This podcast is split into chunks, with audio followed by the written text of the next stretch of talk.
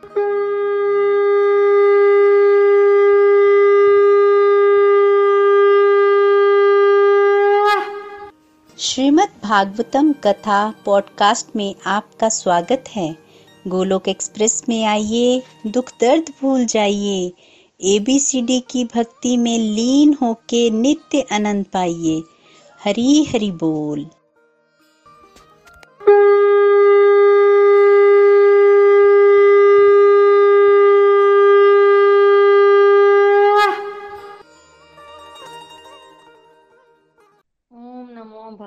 वासुदेवाय। ओम नमो भगवते वासुदेवाय, ओम नमो भगवते वासुदेवाय। श्रीमद भागवतम की जय गौर निताई की जय, श्री राधा श्याम सुंदर की जय। हरे कृष्ण हरे कृष्ण कृष्ण कृष्ण, हरे हरे हरे राम हरे राम राम राम, हरे हरे। हरे कृष्ण हरे कृष्ण कृष्ण कृष्ण, हरे हरे हरे राम हरे राम राम राम, हरे हरे। हरे कृष्ण हरे कृष्ण कृष्ण कृष्ण, हरे हरे हरे राम हरे राम राम राम, हरे हरे। शस्त्र पर, न शास्त्र पर, न धन पर और न ही किसी युक्ति पर। मेरा तो जीवन आश्रित है प्रभु, केवल और केवल आपकी कृपा शक्ति पर। जय श्री राधे कृष्णा। जय श्री हरि हरि हरि बोल। तो हरि हरि बोल एवरीवन चलिए स्टार्ट करते हैं श्रीमद् भागवतम। कल के सत्संग को आगे कंटिन्यू करते हुए। कल बेसिकली करदम मुनि की बात हो रही थी। तो विदुर जी के प्रश्न पर कि वो मनु महाराज जी के वंश के बारे में सुनना चाहते हैं, कैसे मनु महाराज जी ने सृष्टि की, कैसे सृष्टि कार्य को आगे बढ़ाया? उस पर मैत्री मुनि ने बताया कि मनु जी महाराज की पाँच संतानें हैं। तीन पुत्रियाँ, दो पुत्र।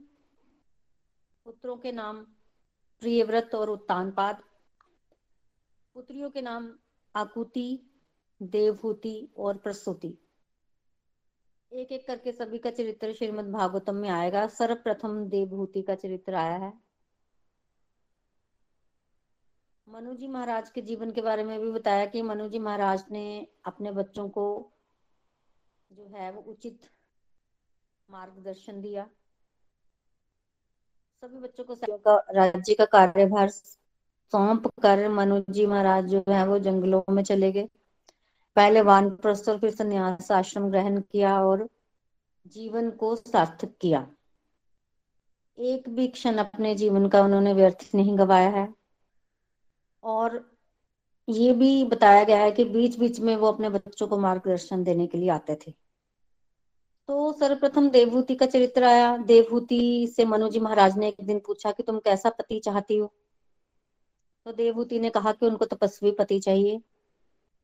तो मनु जी महाराज ने उनका विवाह करदम ऋषि से कर दिया। करदम जी जो हैं, वो ब्रह्मा जी के पुत्र हैं। ब्रह्मा जी की छाया से उत्पन्न हुए हैं।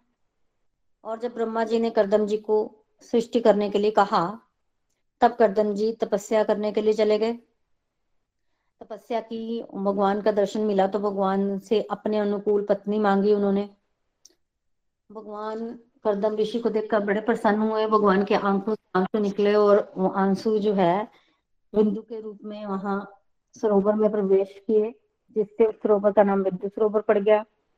और भगवान इतने खुश हुए ना करदम ऋषि से उनके कपट रहित व्यवहार से कि उन्होंने कहा उनको कि मैं तुम्हारे घर पुत्र रूप में आऊँगा।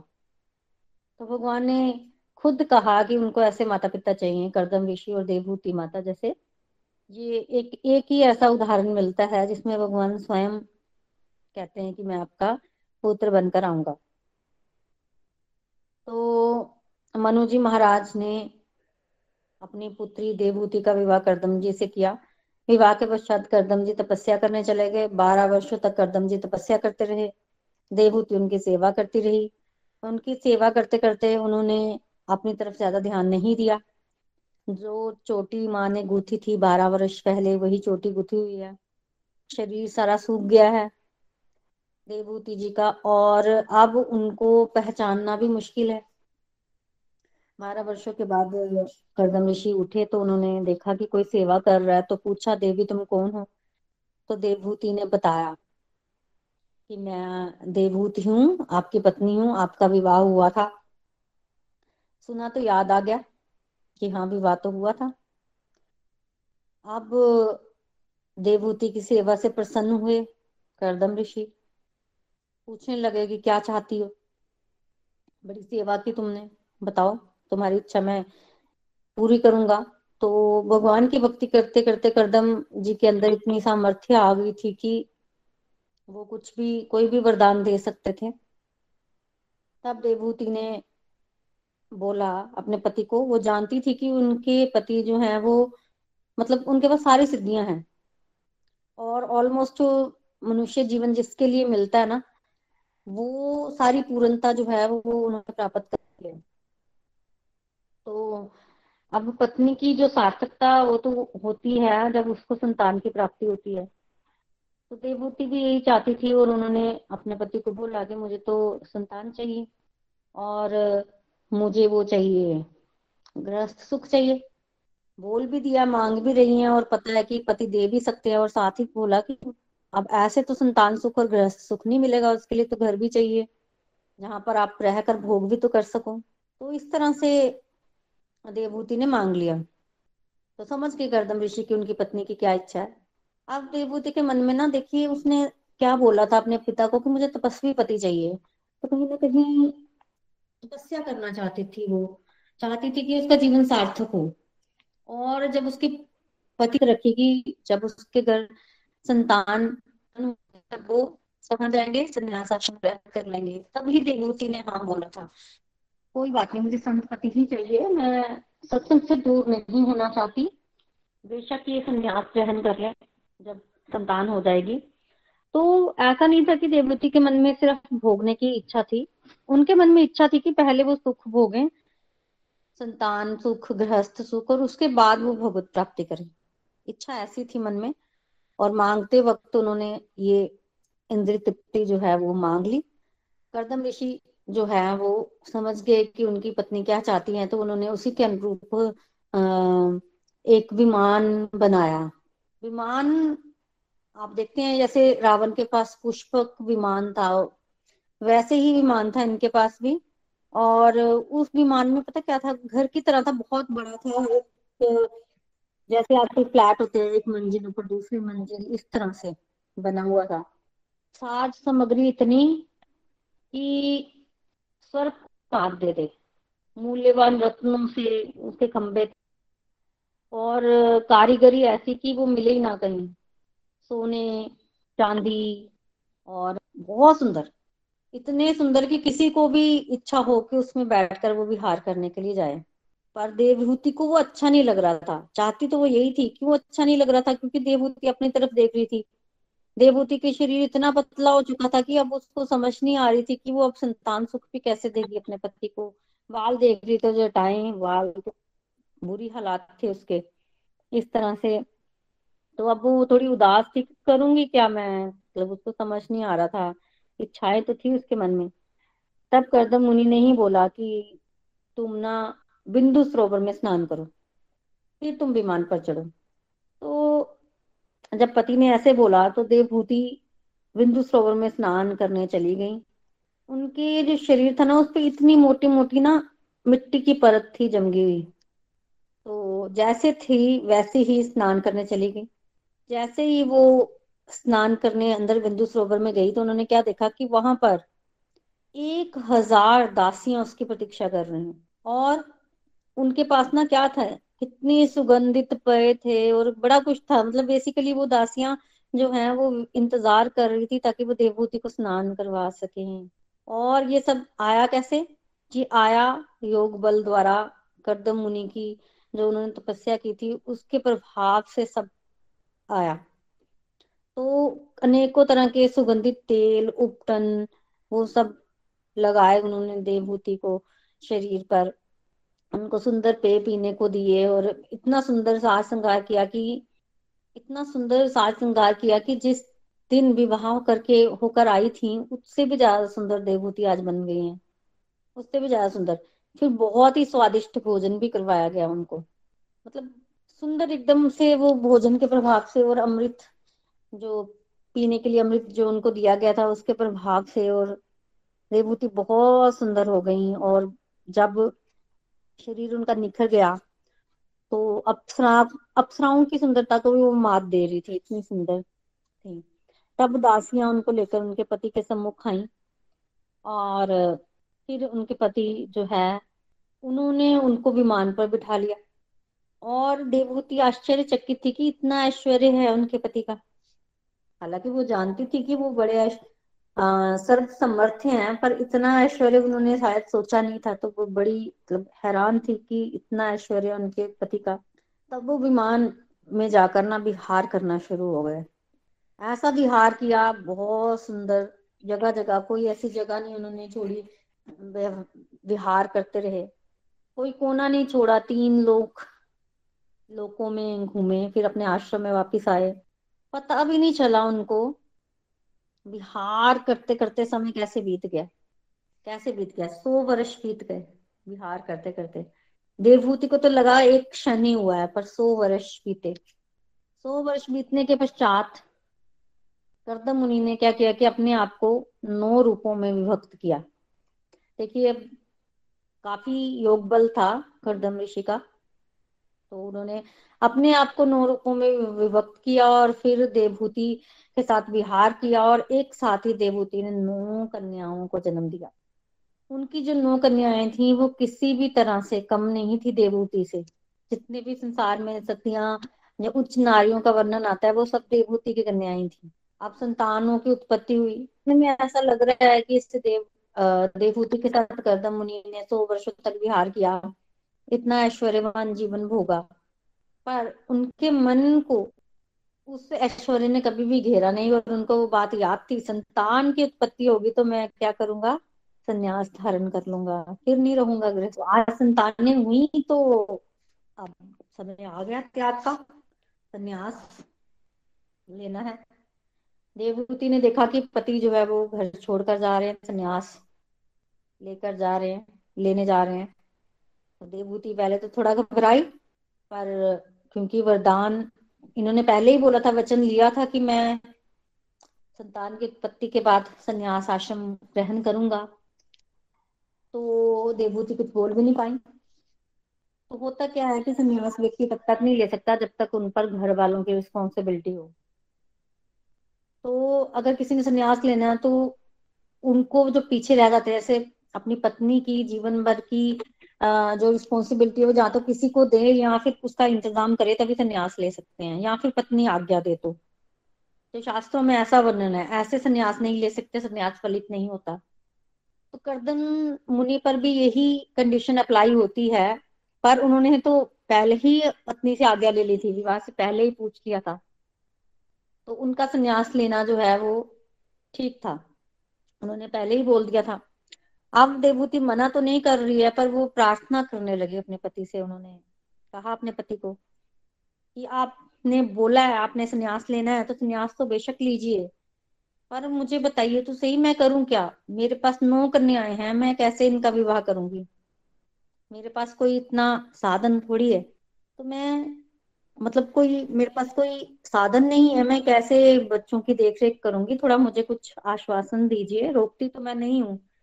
पर कुछ तो होना चाहिए ना। यहाँ तो फिर मुझे कोई पुत्र दीजिए कि जो मेरा भी पालन पोषण करे और बच्चों को भी देखे। तो इस तरह से प्रार्थना कर रही है। देवभूति ने दबी आवाज़ में प्रार्थना की बस। क्या करना है? आ, मैं रोकती तो नहीं हूँ इस तरह से। जो सुने बात ने सोचा कि ठीक क्या तो ठीक रही है पत्नी। क्या तो ठीक रही है क्या किया जाए?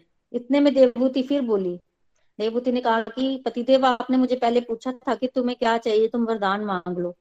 तो मुझे आपके प्रभाव का पता था, पर आपका इतना प्रभाव है, इस जानती थी। तो आपके प्रभाव से, अनजान होने के कारण मैंने इंद्रिय भोग मांग लिया आपसे। और इंद्रिय भोग मांगने के बाद इतने साल अपने जीवन के व्यर्थ गवा दिए। बट अब तो मेरी इच्छा यही है कि मैं मुक्ति को प्राप्त करूँ। पहले तो मैंने कभी इच्छा नहीं की। जब आपने मांगने को बोला, तब भी मैं मांग नहीं पाई, पर मेरी इच्छा तो यही है। आप तो सर्व समर्थ्य हैं। मेरे को भगवान की माया ने घेर लिया था। मैंने तो कभी जीवन में इच्छा ही नहीं की कि इतने साल आपके साथ रही तो कभी मैं बोलूँ भी कि मैं आध्यात्मिक प्रगति कर लूँ। पर आप मुझे अब कृपा कीजिए। तो इस तरह से देवभूति बोलती हैं। तो दो तीन चीज़ें देवभूति ने इकट्ठे बोल दी तो करदम मुनि जो है वो रुक गए। देवभूति की बात सुनकर ना वो गए नहीं। और एक कारण तो ना जाने का ये था कि उनको एकदम से देवभूति की बात सुनकर ना याद आ गया कि भगवान कहते थे कि तुम्हारे घर पुत्र बन के आऊँगा। तो करदम उन्हीं को याद आया कि भगवान का अवतार होने वाला मैं अगर संन्यास लेकर चला गया तो भगवान नहीं आएँगे। मुझे तो भगवान की सेवा करनी है। तो मेरे द्वारा अगर भगवान ने प्रकट होना है तो फिर मुझे यहीं रहना चाहिए। तो ये सोचकर वैसे बेसिकली वो रुक गए। करदम जी और उन्होंने अपनी पत्नी को बोला कि तुम क्यों निराश होती हो? भगवान ने मुझे वरदान दिया था कि वो हमारे घर पुत्र बन के आएँगे। तो तुम ऐसा करो, तुम भगवान का नाम जप करो, भगवान की पूजा करो, तुम्हारे घर भगवान आएँगे। और जिनके घर भगवान आते हैं, उनका यश दूर दूर तक फैलता है। और, क्या भगवान तुम्हारा उद्धार नहीं करेंगे? करेंगे। तो एक तरह से थोड़ा इशारा भी दिया। करदम ऋषि ने कि अब भगवान ही तुम्हारा उद्धार करेंगे, तुम नाम जप करो, भगवान की पूजा करो। तो इस तरह से इशारा दिया करदम जी ने और कहीं घर में ही रहते रहे और तभी से देवभूति ने भगवान की आराधना शुरू कर दी। और एक दिन क्या हुआ कि करदम मुनि के द्वारा भगवान ने जो है वो देवभूति के गर्भ में प्रवेश किया। अब भगवान गर्भ में आते तो सब गर्भ स्तुति करते हैं, देवता लोग जो है वो खुश हुए, सुंदर जश खान जो है वो गाने लगी। पुष्पों की वर्षा हुई और जो भी होता है एटमोसफियर जो है वो, प्रकृति जो है वो बड़ी अनुकूल हो गई।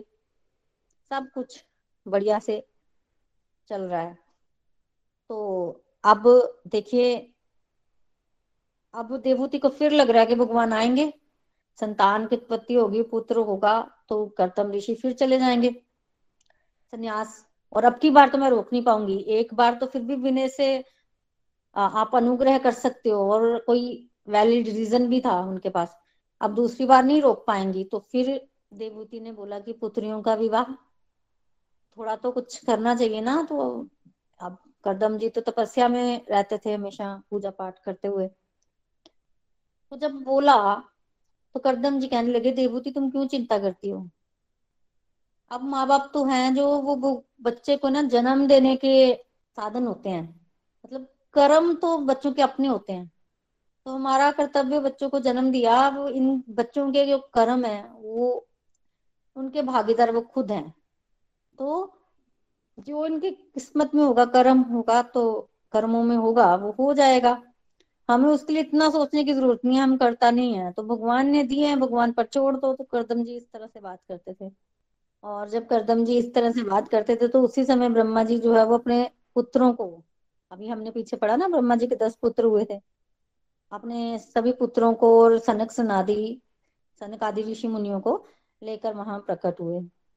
अब जब ब्रह्मा जी प्रकट हुए तो प्रणाम किया करतम जी ने और ब्रह्मा जी तो बड़े खुश हैं, क्योंकि उन्होंने आज्ञा दी थी करदम जी को कि संतान उत्पत्ति करो, सृष्टि का कार्य आगे बढ़ाओ। तो बड़ा अच्छा उन्होंने किया इस तरह से। वो जो भी ब्रह्मा जी ने कहा किया तो ब्रह्मा जी की सारी इच्छाएँ पूरी हो चुकी हैं। संतान उत्पत्ति हो चुकी है, कन्याएँ हो चुकी हैं, भगवान का जन्म होने वाला है। तो ऐसे बोल रहे हैं कि सब कुछ हो गया, अब आगे सृष्टि तो कन्याएँ ही कर देंगी। तो ब्रह्मा जी आए और कहा कि तुमने तो बड़ा अच्छा कर दिया है, अब मैं तुम्हारे रास्ते में और विघन नहीं पैदा होने दूँगा जी मैं अपने पुत्रों को लाया हूँ, अपनी नौ कन्याओं का विवाह कर दो। तो नौ पुत्रों के साथ नौ कन्याओं का विवाह कर दिया। कन्याएँ नौ थी। और दस पुत्रों को लेके आए थे, दस में थे नारद नारद जी रह गए। तो कह रहे हैं ब्रह्मा जी की तुम्हारी सारी पुत्रियाँ जो है पतिव्रता है, तुम ऋषियों को ही दो इनको। तो इस तरह से बोले ब्रह्मा जी और चले गए। किसको साथ लेके गए? सनकादि ऋषि मुनियों को और नारद जी को साथ लेके गए। और फिर करदम जी और देवभूति ने अपनी नौ कन्याओं का विवाह नौ ऋषियों से कर दिया। तो बेसिकली यहाँ पर ब्रह्मा जी एक बहुत अच्छी शिक्षा दे रहे हैं। वो क्या शिक्षा है? देखिए देव ऋषि नारद तो ब्रह्मचारी हैं और सनकादि ऋषि मुनि भी पाँच पाँच वर्ष के छोटे बालक हैं, उन्होंने भी विवाह नहीं किया। तो ब्रह्मा जी जो हैं, वो ये आदर्श स्थापित कर रहे हैं कि क्योंकि ब्रह्मचारी है। जहाँ उन्होंने जीवन जो है, वो अपने भगवान को समर्पित किया हुआ है तो उनको विवाह आदि उत्सवों में इतना भाग नहीं लेना चाहिए। मन का कोई भरोसा नहीं है कि विवाह देखा तो मन कर गया कि अभी हमने भी विवाह कर लेना चाहिए।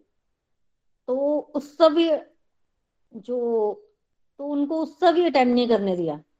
विवाह होना है, हो जाएगा। नारद जी और सनकादि ऋषि मुनियों को लेकर ब्रह्मा जी वहाँ से चले गए।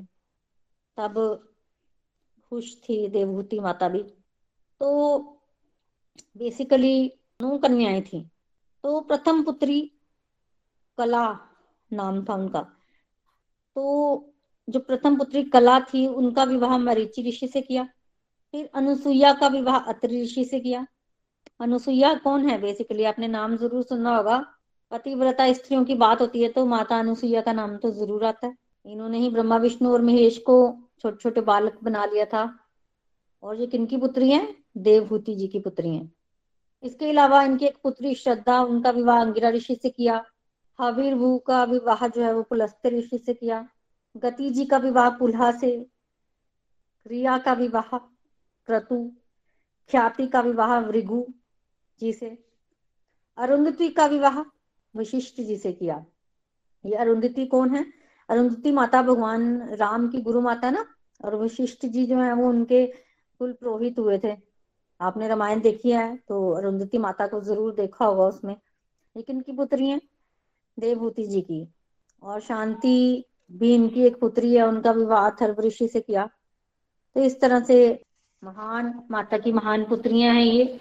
आने वाले टेंटो में हम लोग जो हैं वो आ, इन पुत्रियों की वंशावली जो है मनु जी महाराज की आगे वंशावली उनको डिटेल में पढ़ेंगे। भागवतम में विस्तार से इनका वर्णन आता है। तो इस तरह से पुत्रियों का विवाह किया। फिर समय आने पर भगवान प्रकट हुए देवभूति माता के गर्भ से। उनका नाम कपिल रखा गया। तो बोलो, कपिल भगवान की जय। आप कपिल भगवान का प्राकट्य हुआ तो माता की तो उनमें पुत्र बुद्धि ही थी, पर करदम जी उनको भगवान देखते थे, ये भगवान है। तो एक दिन भगवान के पास गए मतलब अपने पुत्र के पास गए करदम जी। उस समय वहाँ कोई नहीं था एकांत में, और उन्होंने प्रणाम किया भगवान को और कहा कि मैं जानता हूँ अब भगवान है। आपने जन्म क्यों लिया है, ये भी मैं जानता हूँ। आपने ज्ञान के प्रसार के लिए बेसिकली जन्म ग्रहण किया है और वो ज्ञान जो है वो अभी लुप्त हो गया है। तो जैसे भगवत गीता में भगवान ने अर्जुन को नहीं बोला कि ज्ञान सर्वप्रथम मैंने सूर्यदेव को दिया था, पुराना ज्ञान है, पर काल क्रम में ये लुप्त हो गया इसलिए अब मैं तुम्हें दोबारा दे दे रहा हूँ ये ज्ञान। उसी तरह से समय समय पर भगवान स्वयं आके ज्ञान देते हैं, कहीं ना कहीं ज्ञान जो है वो लुप्त हो जाता है। तो यही बात आज करदम जी भगवान को कह रहे हैं और कह रहे हैं कि मैं आपकी शरण में हूँ मैं आपने आपको आपको समर्पित करता हूँ। साथ ही करदम जी कह रहे हैं कि मेरे पर, मेरे ऊपर अब सारे ऋण उतर चुके हैं। मैं पितृ ऋण से भी मुक्त हो गया। मेरे पिता ने मुझे जो बोला था वो मैंने कर दिया है और मेरी जो इच्छाएँ थी वो भी पूरी हो चुकी हैं। तो अब मैं संन्यास लेना चाहता हूँ। और मैं चाहता हूँ कि जो मेरा भाव है मेरे हृदय में जो भगवान है उन्हीं का चिंतन करता हुआ उन्हीं के चरण कमलों का चिंतन करता हुआ मैं इस संसार में विचरण करूँ। तो एक तरह से भगवान से उन्होंने आज्ञा ली, भगवान ने भी आज्ञा दे दी। जाओ तुम। और भगवान ने जब आज्ञा दी तो फिर करदम जी जो है वो संन्यास लेकर चले गए। और बेसिकली भागवतों में वर्णन आया कि उन्होंने अपने जीवन को सफल किया। जीवन को सफल किया। और भगवान ने उनको ये भी बोला कि तुम जाओ मैंने तो तुम्हारे पुत्र के रूप में स्वयं अवतार लिया है। उसका कारण क्या है कि मैं सांख्य योग का जो है वो प्रचार करना चाहता हूँ। अब मेरा कार्य है वो मैं कर लूँगा, तुमने तुम जो चाहते हो तुम वो करो। तो बेसिकली भगवान से भी आशीर्वाद लिया और फिर करदम जी जो है वो चले गए। भगवान की प्रदक्षिणा की उन्होंने और जीवन की पूर्णता को प्राप्त किया। उन्होंने बेसिकली मौन व्रत रख लिया था। उसके बाद कभी उन्होंने भोजन बनाया नहीं। जो मिल जाते थे, मिल जाता था वही खा लेते थे। और भगवान को याद करते रहते थे। भगवान के नाम ही गए वो, भागवतम में वर्णन आता है। तो देखिए, यहाँ पर करदम ऋषि ने एक तो आदर्श स्थापित किया। क्या आदर्श स्थापित किया? क्या करना चाहिए व्यक्ति को? कैसे करना चाहिए? गृहस्थ धर्म में प्रवेश भी किया, उचित संतान भी पैदा की, भगवान ही आए उनके संतान के रूप में। और उसके बाद वान प्रस्थ संन्यास आश्रम भी ग्रहण किया। हर तरह से उन्होंने आदर्श स्थापित किया। कई बार ये क्वेश्चन आ जाता है, कई बार पूछते हैं कि लोग कह देते हैं कि भगवान को प्राप्त करने के लिए व्यक्ति संन्यास आश्रम ग्रहण कर, भगवान करदम मुनि के घर में आए और और करदम मुनि जो है वो घर छोड़कर चले गए। उसमें ये है कि एक तो करदम जी ने भगवान की आज्ञा से सारे कार्य किए, आदर्श स्थापित किया। और दूसरा मेन कारण ये था कि भाव की बहुत वैल्यू है भगवान के रास्ते पर ना। भाव भी तो चलता है तो करदम मुनि का जो भाव था ना भगवान के प्रति वो दास्य भाव था। वात्सल्य भाव नहीं था, दास्य भाव था। भगवान आ गए पुत्र के रूप में, माता तो पुत्र ही मानती है तो माता पुत्र को बोलती कि पिता के पाँव छू। अब करदम मुनिया भगवान से कैसे सेवा करा सकते थे? तो उनको अच्छा नहीं लगता था। तो भाव की बात होती है, उनका जो भाव था, उस भाव को हृदय में ग्रहण करके और भगवान एकांत में गए। उन्होंने भगवान से आज्ञा ली, भगवान के चरण स्पर्श किए और कहा कि मैं जाना चाहता हूँ, भगवान ने आज्ञा दे दी और वो चले गए। तो इस तरह से और जाते जाते उन्होंने देवभूति को भी ये बोला, देवभूति कह रही थी ना कि मुझे, मैंने आपसे मांगा नहीं, कुछ अच्छा क्योंकि मैंने इंद्र तृप्ति ही मांगी। तो जीवन भर देवभूति को इस बात का पछतावा रहा कि उन्होंने स्पिरिचुअल प्रोग्रेस नहीं मांगी, आध्यात्मिक जीवन नहीं मांगा, इंद्र तृप्ति मांग ली। तब करदम मुनि उनको बार बार कहते थे कि तुम क्यों घबराती हो? तुम्हारे घर तो भगवान आएँगे। और वो तुम्हें ज्ञान देंगे। तुम पीछे नहीं रहोगी। तुम्हारे मन में इच्छा थी तुमने संत पति क्यों मांगा? कति सेवा की बेसिकली भगवान खुश होते हैं ना संत सेवा से। तो इस तरह से बोल गए थे कपिल आ, कपिल जी के बारे में करदम जी। तो जब करदम जी चले गए ना तो फिर ना देवभूति के मन में ये भाव आया। पहले तो पुत्री मानती थी, ठीक है, और पुत्र मानती थी तो पुत्र को तो देखो माता अपने हाथों से खिलाती है, डांट भी देती है, और जब भगवान मानने लगी तो भोग लगाने लग पड़ी, ठीक है। तो अब भगवान भी समझ रहे थे कि माता के बिहेवियर में कुछ चेंज हो गया तो पर कुछ बोले नहीं। समझ रहे थे, पर कुछ बोले नहीं। फिर एक दिन एकांत स्थान पर देवभूति अपने पुत्र के साथ, भगवान कपिल जी के साथ बैठी थी। तब एक दिन देवभूति ने ही भगवान कपिल से कहा, देवभूति क्या कहते हैं कि मैंने इंद्र तृप्ति मांगी और फिर इंद्रियों का भोग भी किया। अज्ञानता के कारण मैंने ऐसा किया और अब मैं इतना थक गई हूँ ना भोग कर करके। या मुझे समझ नहीं आ रहा है, मैं भोग करके भी थक गई और करना भी नहीं चाहती हूँ। ऐसा लग रहा है अंधेरे कुएँ में गिर गई और अभी कुएँ के अंदर ही जाती जा रही हूँ। रोशनी दिखाई नहीं दे रही और ना ही कुएँ का अंत हो रहा है। तो अब कहीं रोशनी नहीं दिखाई दे रही, पर मुझे ऐसे लग रहा है कि आप, क्योंकि भगवान जो है, वो तो प्रकाश से कंपेयर किया जाता है ना भगवान को तो आप तो प्रकाशित हैं तो मुझे ऐसे लग रहा है कि आपके रूप में मुझे दिव्य नेत्र मिले हैं, जिससे मुझे प्रकाश प्राप्त होगा। आप मुझे प्रकाश प्रदान करोगे। जिस माया से मैं है, मोहग्रस्त हो गई थी, इस माया ने मुझे घेर लिया था आपके सामने थोड़ी माया टिकेगी और अगर मैं होगी तो फिर वो माया मेरे, अब मुझे लिप्त नहीं कर पाएगी। आप उस माया को नष्ट कर सकते हैं। कृपया मेरे पे कृपा कीजिए। तो इस तरह से देवभूति जो है अब सही प्रश्न कर रही है कि मैं थक गई हूँ, इंद्र तृप्ति का भोग करते करते। मैंने पहले ये मांग लिया, मैंने भगवान को नहीं मांगा, मैंने आध्यात्मिक जीवन नहीं मांगा, इस तरह से। तो माता तो बोलने लगी। अब जब देवभूति ने इस तरह से बोला तो कपिल जी जो है वो प्रसन्न हुए और मुस्कुराए और बोला कि ज़रूर, मेरा तो जन्म ही इसीलिए हुआ है। मैंने तो करना ही है। मैं पुराने योग को आपके सामने रखूँगा। आत्मा और परमात्मा का मिलन कैसे होता है, उनका संबंध कैसे होता है, मैं सब कुछ आपको बताऊँगा। इसी के लिए मेरा जन्म हुआ है तो मैं ये ज्ञान अवश्य दूँगा। तो यहाँ समझने वाली बात क्या है कि भगवान का जन्म तो इसीलिए हुआ था, पर वो दे नहीं रहे थे ना ज्ञान। कब तक नहीं दिया उन्होंने? जब तक देवभूति ने पूछा नहीं। भगवान कृष्ण ने भगवत गीता का ज्ञान तब तक नहीं दिया। कब तक नहीं दिया? जब तक अर्जुन ने जिज्ञासा नहीं की। तो ये चीज़ बहुत इंपॉर्टेंट है स्पिरिचुअल लाइफ में कि जब तक जिज्ञासा नहीं करोगे, कोई प्रश्न नहीं करेगा, जब तक कोई पूछेगा नहीं, जब तक अंदर से नहीं आएगा, तब तक मिलेगा नहीं। तो भगवान स्वयं भी कुछ नहीं करते हैं जब तक कि जीव जो है वो भगवान से सामने जाके बोलता नहीं है। अर्जुन ने भगवान से चैप्टर नंबर वन में मांगा कि मैं बोला कि मैं डिप्रेशन में चला गया हूँ। 2.7 में उन्होंने बोला कि मुझे बताइए मुझे क्या करना चाहिए? मैं आपका शिष्य, आप मेरे गुरु।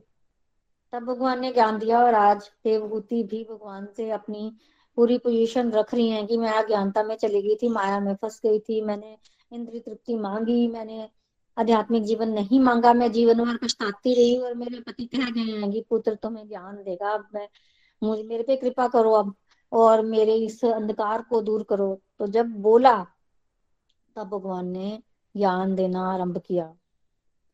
तो कपिल देवभूति संवाद के नाम से ये ज्ञान पूरा का पूरा है। सांख्य और बहुत ही ब्यूटीफुल भगवान ने अपनी माता को जो है वो बताया है। ऑलमोस्ट थर्ड कैंटो का ट्वेंटी फाइव परसेंट पोर्शन इसी ज्ञान पर है। तो कपिल देव अपनी माता देवभूति को क्या ज्ञान देते हैं, इसका वर्णन हम अगले सत्संग में करेंगे। हरे कृष्ण हरे कृष्ण कृष्ण कृष्ण, हरे हरे हरे राम हरे राम राम राम, हरे हरे, हरि हरि बोल, हरि हरि बोल। तो हरि हरि बोल एवरीवन आज के लिए मेरी तरफ़ से इतना ही। चलिए अब हम चलते हैं रिव्यू सेक्शन की तरफ़। सबसे पहले हमारे साथ नीलम जी हैं। नीलम जी, कुछ कहना चाहते हैं? हरी हरि बोल, हरी हरि बोल जी। बहुत ही सुंदर आज का सत्संग। बोलो भगवान कपिल की जय। बहुत ही प्यारा आज का प्रसंग। शुरू से एंड तक बहुत आनंद आया प्रीति जी। मैं नीलम हाजन पठानकोट से अपने कल के टॉपिक को आगे बढ़ाते हुए विदुर जी ने क्वेश्चन किया कि मनु जी ने कैसे सृष्टि करी? तो आपने बताया कि मनु जी की पाँच संतानें हुई। दो पुत्र थे, प्रियव्रत और उतान उतानपाद, और तीन पुत्रियाँ आकुति, देवहूति और प्रसूति। तीनों ही पतिव्रता सती स्त्रियाँ थी, देवहूति का वर्णन। मनु जी महाराज की बेटी देवहूति। जब विवाह योग्य हुई तो देवभूति चाहती थी कि तो तपस्वी पति मिले उसे अपना जीवन ताकि वो सार्थक बनाए।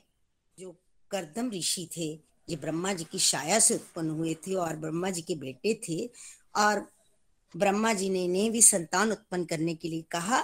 तो करदम ऋषि कहने लगे कि मैं मतलब उत्तम संतान उत्पन्न करना चाहते थे जे, और इन्होंने तपस्या की। बहुत सालों इन्होंने तपस्या की।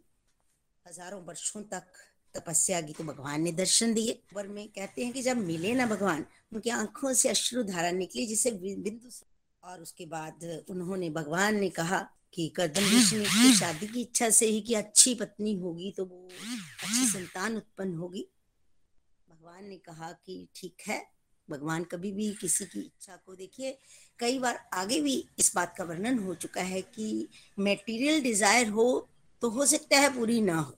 लेकिन स्पिरिचुअल डिज़ायर हो तो फिर पूरी होती ही होती है। उत्तम संतान के लिए उन्होंने तपस्या की है तो भगवान कहते हैं कि हाँ तुम्हें अच्छी पत्नी मिलेगी। मनु जी महाराज अपने बेटे के लिए बात ढूंढ रहे हैं, दो दिन के बाद आपके पास आएँगे और वो अपने बेटे के लिए खोज रहे हैं उत्तम वर और तुमसे उत्तम वर कोई नहीं हो सकता। तो उसके बाद करदम ऋषि चले जाते हैं। बहुत दुर्बल भी हो चुके हैं, बहुत तपस्या की है। इनके बाद मनु जी बेटी को लेकर आते हैं उनके पास और फिर आओ भगत के बाद वो बताते हैं कि ऐसे देवभूति आपको मन ही मन अपना पति मान चुकी है। स्वीकार करते हैं करदम जी, शादी हो जाती है और बारह बर... शादी के बाद भी तो तपस्या करते रहते हैं। बारह वर्षों तक तपस्या की और देवभूति उनकी सेवा कर रही हैं और सेवा करते करते वो अपना आप भूल गए, उनका शीर क्षीण होने लगा है। शरीर शरीर पर इतनी मिट्टी जम गई है, इतनी मिट्टी जम गई है कि उन्हें खुद नहीं, क्योंकि वो सेवा कर रही हैं, पति की, और पति की सेवा करना पति का कर्तव्य होता है। उन्होंने अपने शीर की भी परवाह नहीं की। जब वो ध्यान उनका छूटा। उन्होंने पूछा, देवी, आप कौन हो? तो देवभूति ने बताया, उन्हें फिर समझ बात समझ में आ गई कि हाँ ये तो मेरी तो शादी हुई थी। पूछते हैं इच्छा पूछी तो उन्होंने कहा कि आ, मुझे संतान चाहिए। मैं संतान की उत्तम संतान की इच्छा से ही मैंने शादी की थी। तपस्वी पति की इच्छा की थी। देवभूति को इतना पता था कि उनके पति जो है ना उनमें सारी सिद्धियाँ हैं। पर इतने आ, इतने ज्ञानवान हैं इतने ऐश्वर्य है उनका जी उन्हें पता नहीं था। उन्होंने नहीं तो अगर पता होता तो शायद वो अपना कल्याण मांगती स्पिरिचुअल प्रोग्रेस मान, मांगती, लेकिन उन्होंने गृहस्थ सुख मांगा है, घर भी चाहिए उन्हें। कर्दम मुनि समझ के और उन्होंने एक विमान का निर्माण किया, जो कि बहुत बड़े घर जैसा था। जैसे उड़न खटोला होता है ना, कि वो कहीं भी इच्छा से आ जा सकता है। बहुत सुंदर भी था और उसमें सब सुख सुविधा, सुविधाएँ भी थी। पर देवभूति को वो अच्छा नहीं लग रहा था, क्योंकि वो अपनी तरफ़ जब देख रही थी ना, उसे अपना आप अच्छा नहीं लग रहा था। अपनी हालत उसकी बहुत खस्ता थी। करदम समझ के उन्होंने कहा, पास ही बिंदु सरोवर था, उसमें स्नान करो और जैसे ही स्नान करने के सरोवर में गई एक हज़ार दासियाँ वहाँ उनका इंतज़ार कर रही हैं। जैसे ही सरोवर में डुबकी लगाई तो वो फिर तरोताजा हो गई। उन दासियों ने उन्हें स्नान करवाया तरह तरह के उबटन लगाए और उसके बाद उन्हें तैयार किया। योग बल का प्रभाव था सब। ये सब कुछ बना जो था ना वहाँ पे, वो सब योग बल का प्रभाव था कदम ऋषि के। और जब वहाँ पे स्वादिष्ट भोजन भी करवाया और पीने के लिए अमृत भी दिया उनके शरीर में निखार आ गया और इस तरह तैयार करके उनके पति के पास ले आई। पति भी उनकी तरफ़ करदम ऋषि भी उनकी तरफ़ आकृष्ट हुए हैं अब। देवभूति। उसके बाद विमान पर चढ़ गए और सौ साल तक विहार किया और पता भी नहीं चला क्षण में सौ साल बीत गए। अच्छा समय कहते हैं ना पता भी नहीं चलता कि जब दुखी, दुख का समय होता है ना तो वो बीतता नहीं है जल्दी, लेकिन सुख का समय बड़ी जल्दी बीत जाता है। और इसके बाद देवहूति के घर नौ संतान, नौ कन्याएँ हुई, जो कि सारी सती थी, बहुत सुंदर भी थी। लेकिन करदम ऋषि का मन इतना ऐश्वर्य था, लेकिन कभी ऐश्वर्य की तरफ़ आकृष्ट नहीं हुआ। जब इन्होंने पहले ही भगवान से मांगा था कि जब संतान उत्पन्न हो जाएगी मेरी तो उसके बाद, क्योंकि मेरे पिताजी की जो इच्छा है कि मैं संतान उत्पन्न करूँ, मैं पिता की आज्ञा का पालन करूँगा और जब संतान हो जाएगी तो मैं संन्यास लेकर चला जाऊँगा। भगवान ने कहा कि ठीक है, मैं भी तुम्हारे घर में पुत्र बनकर आऊँगा। तभी बात हो गई थी। ये संन्यास लेकर जाने लगे तो देवहूति ने कहा कि मैं किसके सहारे रहूँगी? बच्चों को कैसे पालूँगी? इनकी शादियाँ कैसे करूँगी? तो करदम ऋषि को याद आया कि भगवान ने आना है तो फिर वो देवभूति से कहते हैं कि तुम चिंता ना करो, भगवान खुद हमारे घर आएँगे। फिर वो नहीं गए और इंतज़ार करने लगे। कुछ समय पश्चात भगवान कपिल मुनि के रूप कपिल मुनि के रूप में इनके घर में आए हैं। और जब आए हैं तो देवभूति तो उन्हें अपनी बे, बेटा ही समझ रही है लेकिन करदम ऋषि वो उनको भगवान मान। और फिर जब करदम ऋषि जाने लगे तो फिर कहती हैं कि लड़कियों की शादियाँ कैसे होंगी देव देवभूति? तो उसी समय ब्रह्मा जी आए हैं। ब्रह्मा जी ने करदम ऋषि से कहा कि अब मैं तुम्हें और नहीं रोकूँगा। तुम अपने पितृ ऋण से ऋण हो गए हो तुमने मेरी आज्ञा मान, मानी है, मैं तुम पर बड़ा ही प्रसन्न हूँ। और वो दस पुत्रों को भी लेकर आए थे।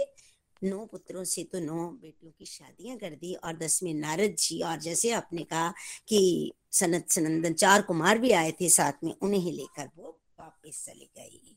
जहाँ पे एक बहुत बड़ी लर्निंग हमें मिली है। ब्रह्मा जी आदर्श स्थापित करना चाहते थे कि ब्रह्मचर्य अगर धारण किया हुआ है तो उन्हें विवाह आदि उत्सव भी अटेंड नहीं करना चाहिए। माया में मन कभी भी फंस सकता है, कोई, इस मन का कोई भरोसा नहीं है। समय आने पर कपिल भगवान का प्रकाट्य हुआ। देवभूति बेटा मान रही है। करदम ऋषि ने भगवान मान लिया एक तो एकांत में करदम मुनि ने भगवान से कहा मुझे पता है आपने ज्ञान के प्रसार के लिए जन्म लिया है और अब मुझे आज्ञा दीजिए। भगवान ने भी उन्हें आज्ञा दे दी। उन्होंने कहा कि मैं आपकी शरण में हूँ और मैं अब संन्यास लेना चाहता हूँ, क्योंकि मैं पितृ ऋण से मुक्त हो चुका हूँ। और फिर वो संन्यास लेके चले गए हैं और उन्होंने अपने जीवन को सफल बनाया है। भगवान ने सांख्य योग का प्रसार, भगवान तो सांख्य योग का प्रसार करना ही चाहते थे, इसीलिए वो संसार में आए थे। करदम ऋषि ने जहाँ आदर्श स्थापित किया है, जैसे जहाँ हमें भी लर्निंग मिली, देखिए, लोग भगवान की प्राप्ति के लिए संन्यास लेते हैं। करदम ऋषि के घर में भगवान आए हैं, भगवान से आज्ञा लेकर वो जा रहे हैं। क्यों? क्योंकि उनका भाव है, प्रभु से, क्योंकि प्रभु बेटा है, बेटे बाप की मतलब सेवा करते हैं और करदम ऋषि भगवान से सेवा नहीं करवाना चाहते, है ना? ऐसा भाव था उनका, इसीलिए वो पहले ही भगवान से आज्ञा के अब देवभूति को पछतावा हो रहा है कि मेरे पति का इतना ऐश्वर्य था तो मैंने वो इतने स्पिरिचुअल लेवल पर आगे थे तो मैंने उनसे इंद्रिय तृप्ति क्यों मांगी? मैंने अपना उद्धार क्यों नहीं उनके माध्यम से किया? पहले उन्होंने करदम ऋषि से भी ये बात कही थी। तो करदम ऋषि ने कहा कि तुम चिंता क्यों करती हो? भगवान तुम्हारे घर आएँगे, पुत्र बनकर तो वो तुम्हें ज्ञान देंगे। और अब, पहले तो माँ भगवान को बेटा ही मान रही थी, लेकिन अब जब पति चले गए ना तो अब वो सोचती हैं कि ये भी चले कल को चले जाएँगे तो मेरा क्या होगा? मुझे अब अपना उद्धार कर लेना चाहिए। तो भगवान को मन ही मन वो बेटे को भगवान मानने लगी।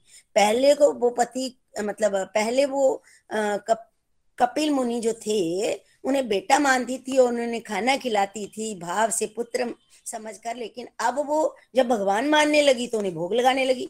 भगवान समझ गए कि अब माँ का हृदय परिवर्तन हो चुका है। एक दिन एकांत में उन्होंने भगवान से आ, मतलब विनती की कि उन्हें ज्ञान दिया जाए। वो चाहती है इंद्रिय तृप्ति कर करके थक गई है अब आप मुझे प्रकाश प्रदान करो। मैं माया में घिर चुकी हूँ और अब आपके सामने सरेंडर करती हूँ। आपके सामने माया नहीं टिक सकती आप मुझ पर कृपा करो। तो उस समय उस समय भगवान कहते हैं कि मेरा तो जन्म ही इसलिए हुआ है मैं तुम्हें जो ज्ञान अवश्य दूँगा। जहाँ से हमें जेर लर्निंग मिली, जब तक जीव खुद नहीं झुकेगा, खुद नहीं पूछेगा, जिज्ञासा नहीं करेगा क्वेश्चन नहीं पूछेगा, उन्हें ज्ञान नहीं मिलेगा। हमें भी अंदर ही अंदर बुद्धि में कृष्णा को बिठा के, बुद्धि में भगवान को बिठा के क्वेश्चन करते रहना कि हमारा उद्धार कब होगा, हम भी अपना उद्धार करना चाहते हैं, हम भी आपसे जुड़ना चाहते हैं। प्रभु हमारे हमारी बुद्धि में आकर बैठ जाइए। हमारी बुद्धि बुद्धि रूपी कन्या से आप शादी कर लीजिए, जैसे भीष्म पितामा जी कहते थे। तो हम भी आपसे जुड़ना चाहते हैं। तो ऐसा करेंगे, जब जीव झुकेगा प्रभु के सामने तो ही जो ज्ञान उसे मिलेगा। जैसे अर्जुन ने भी माना, मैं कंफ्यूज हूँ तो ही उन्हें जो ज्ञान मिला है। जहाँ पे देवहूति माँ ने भी माना है कि मेरे से भूल हो गई है। आप मुझे ज्ञान देकर मेरी भूल का सुधार कर दीजिए। इसके बाद कपिल मुनि और देवहूति कपिल संवाद हुआ है। भगवान ने संख्य जो का उपदेश बड़ा प्यारा दिया है। और क्या दिया है उसमें क्या कहा है, इसे आप कल हमें बताएँगे। बहुत नेक्स्ट वीक हमें बताएँगे। बहुत ही सुंदर आज का सत्संग का, बहुत प्रीति जी, आनंद आया। इस तरह का आनंद श्याम शराब और होते रहे। हरी हरी बोल। Thank you very much Hari Hari बोल। हरी बोल, नंदी। ब्यूटीफुली आज आपने जो है वो समरी दिया thank you for sharing Hari बोल हरी बोल। चलिए आगे बढ़ते हैं। हमारे साथ नीरज जी हैं। नीरज जी भी कुछ हरी हरी बोल प्रीति जी। हमेशा की तरह देवभूति और कर्तव्य मुनि का प्रसंग जो कल भी आपने सुनाया, बहुत आनंदमय था। और आज भी जो प्रसंग से हमने शिक्षा ली कि हमें यही सीखना है कि हमें भी देवभूति की तरह अपने भगवान के प्रति आत्म समर्पण रखना है, क्योंकि हम सब जानते हैं पुरुष तो एक ही और वो कौन है? भगवान श्री कृष्णा। और हमें क्या करना है? उनके प्रति आत्म समर्पण रखना है। और दूसरी शिक्षा जो हमने क्या की कर्दमुनि से क्या ली? हमें शल कपट से रहित होना चाहिए। और अगर ये दो चीज़ें हमारी लाइफ में आएँगी तो हम भी, जैसे भगवान मुनि और देवभूति के घर तो ये जैसे आपने बताया कि ये एक एक ही एक उदाहरण है जिसमें भगवान स्वयं भगवान ने पुत्र बनना स्वीकार किया।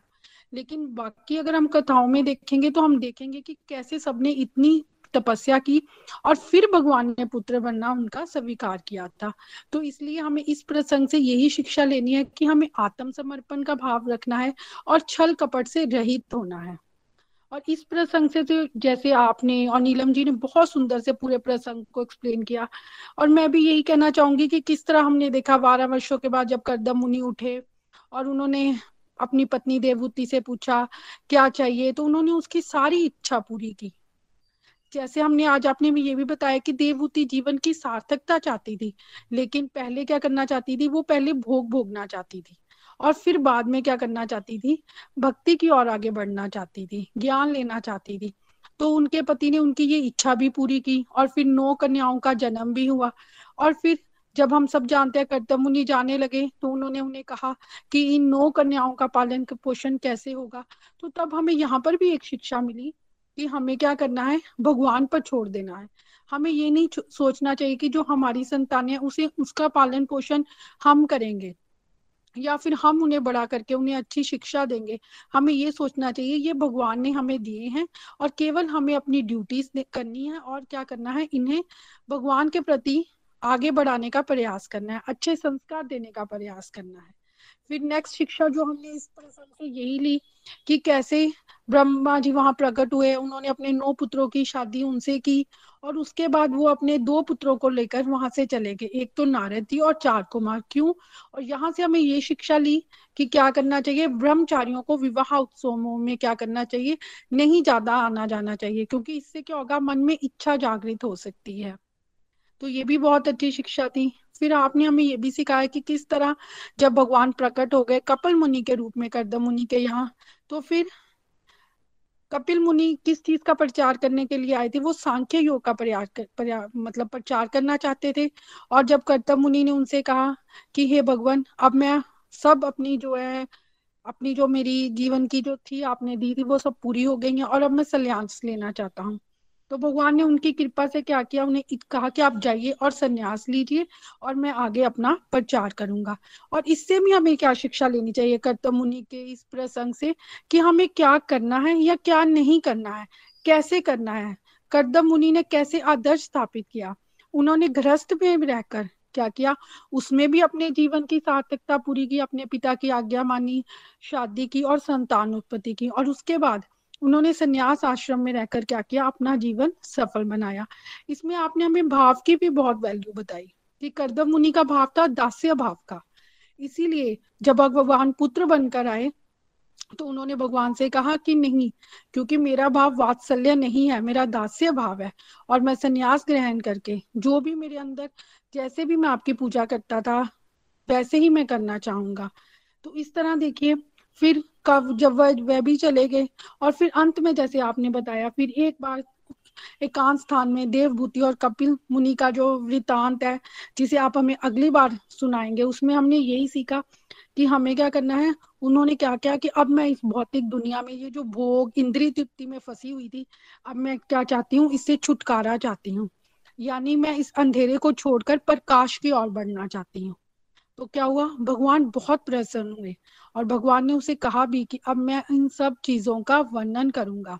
तो इससे हमें क्या शिक्षा मिली कि हमें जिज्ञासा करनी चाहिए, हमें प्रश्न करने चाहिए। जब तक हम सरेंडर नहीं करेंगे, हमें तब तक कुछ भी नहीं मिल पाएगा। क्योंकि आपने जैसे बताया, भागवत गीता में भी अर्जुन ने पहले सरेंडर किया और भगवान ने फिर उसे भागवत गीता का उपदेश दिया था। उसी तरह हमें भी अपने अंदर क्या करना है, शरणागति का भाव लाना है।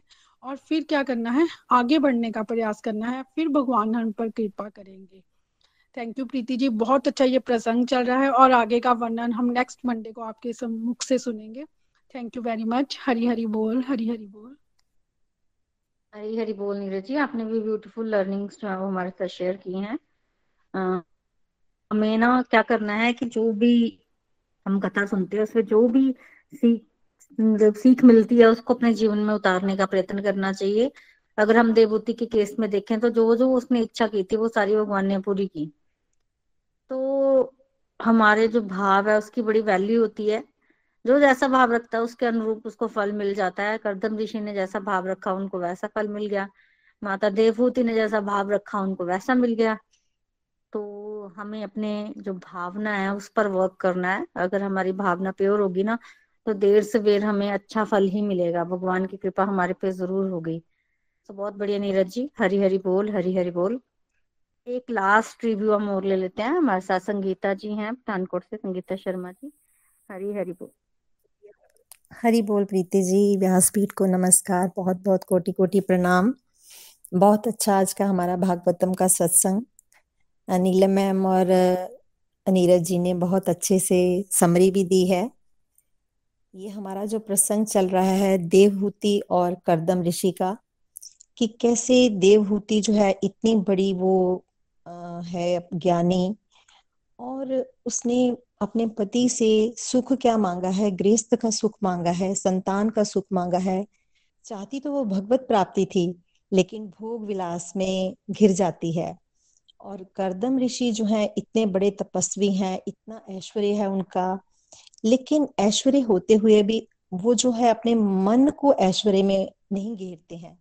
अपने आप को वो हमेशा भगवान के साथ जुड़े रखते हैं और भगवान ने उनको वरदान भी दिया हुआ है कि वो पुत्र रूप में उनके घर में आएँगे। तो वो देवहूति के साथ उतनी देर तक रहते हैं जब तक उनके घर में नौ कन्याएँ हो जाती हैं और उसके बाद जब भगवान कपिल देव का जन्म होता है तब वो फिर अपना घर परिवार छोड़कर सन्यास को चले जाते हैं। लेकिन जो माता हैं, वो करदम, कपिल मुनि को अपने पुत्र रूप में ही देखती हैं, लेकिन करदम ऋषि जो हैं, वो भगवान रूप में उनको देखते हैं। वो बिल्कुल उनकी शरण में है। ये दोनों का जो संवाद है देवहूति और करदम, कितने बड़े वो लोग थे जिन्होंने इतनी बड़ी, इतनी ज्ञानी इतनी बड़ी बड़ी पुत्रियों को जन्म दिया, जो नौ पुत्रियों की आपने बात करी है, कि कैसे उनके आगे विवाह भी हुए हैं। देवहूति को चिंता थी कि उनकी नौ पुत्रियों की शादी कैसे होगी, लेकिन सब परमात्मा ने सेटल किया होता है। ब्रह्मा जी आते हैं, वो अपने नौ पुत्रों को लाते हैं और उनकी नौ पुत्रियों की शादी उसके साथ हो जाती है। और अपने जो वो दो पुत्र हैं, एक सनकादिक ऋषि आपने बताए और नारद जी, उनको कैसे वो लेकर ब्रह्मा जी फिर चले जाते हैं। मीन्स भगवान को हर एक की चिंता होती है कि कैसे किसी का जो है लाइफ में सेटल होना है। सिर्फ़ हमें ये ही रखना है कि हम अपने आप को पूर्ण रूप से भगवान की तरफ़ सरेंडर्ड रखें। हमारे अंदर जो जिज्ञासा है, वो भगवान हमारी शांत कर देते हैं। हम चलें तो सही उनके रास्ते पर, कुछ प्रश्न तो पूछे। जैसे जैसे हम धीरे धीरे आपके साथ जुड़े हैं, भगवत गीता पढ़ी है, भागवतम पढ़ा है तो अंदर हमारे भी जो जिज्ञासा थी वो धीरे धीरे शांत हो रही है। गीता में भी आपने बताया है कि जब तक अर्जुन ने सरेंडर नहीं किया, तब तक ज्ञान नहीं मिला। इसी तरह से देवहूति भी चाहती थी ज्ञान लेना, लेकिन उसको मार्गदर्शन नहीं मिला तो भगवान ने स्वयं उसको दर्शन दिए हैं। कपिल मुनि जब आए हैं तो उन्होंने देवहूति को सारा ज्ञान जो है वो, दिया है। और उसने ये भी कहा है कि मैंने अज्ञानता के कारण इंद्रिय तृप्ति मान ली। काश मैंने उस भगवान को मांगा होता, भगवान की भक्ति मांगी होती। तो उसने अपना जो है ये भी कहा है कि मेरे जीवन में कहीं रोशनी दिखाई दे रही है।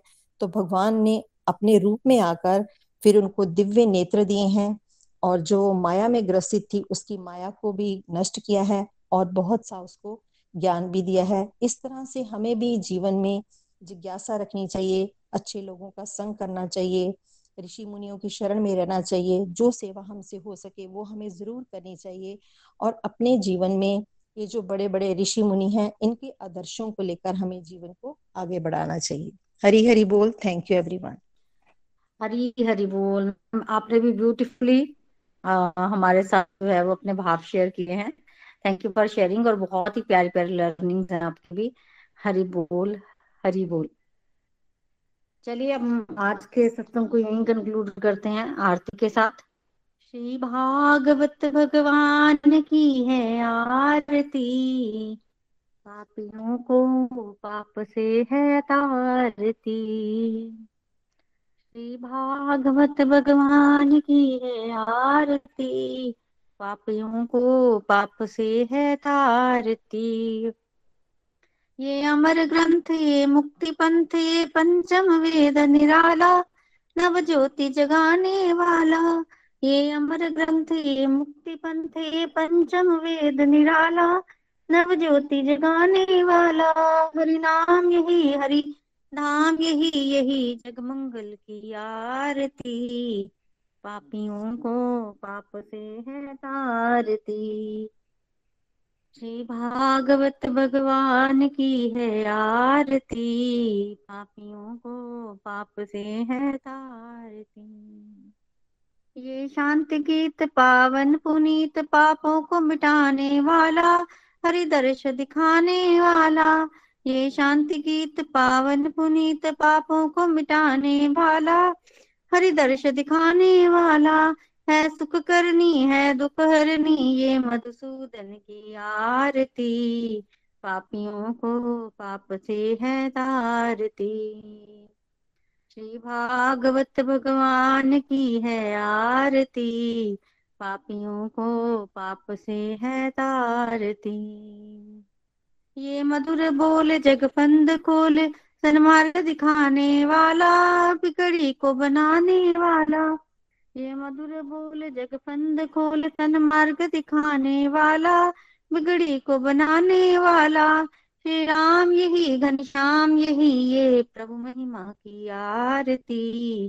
पापियों को पाप से है तारती।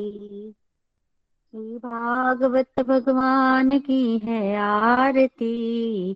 पापियों को पाप से है तारती।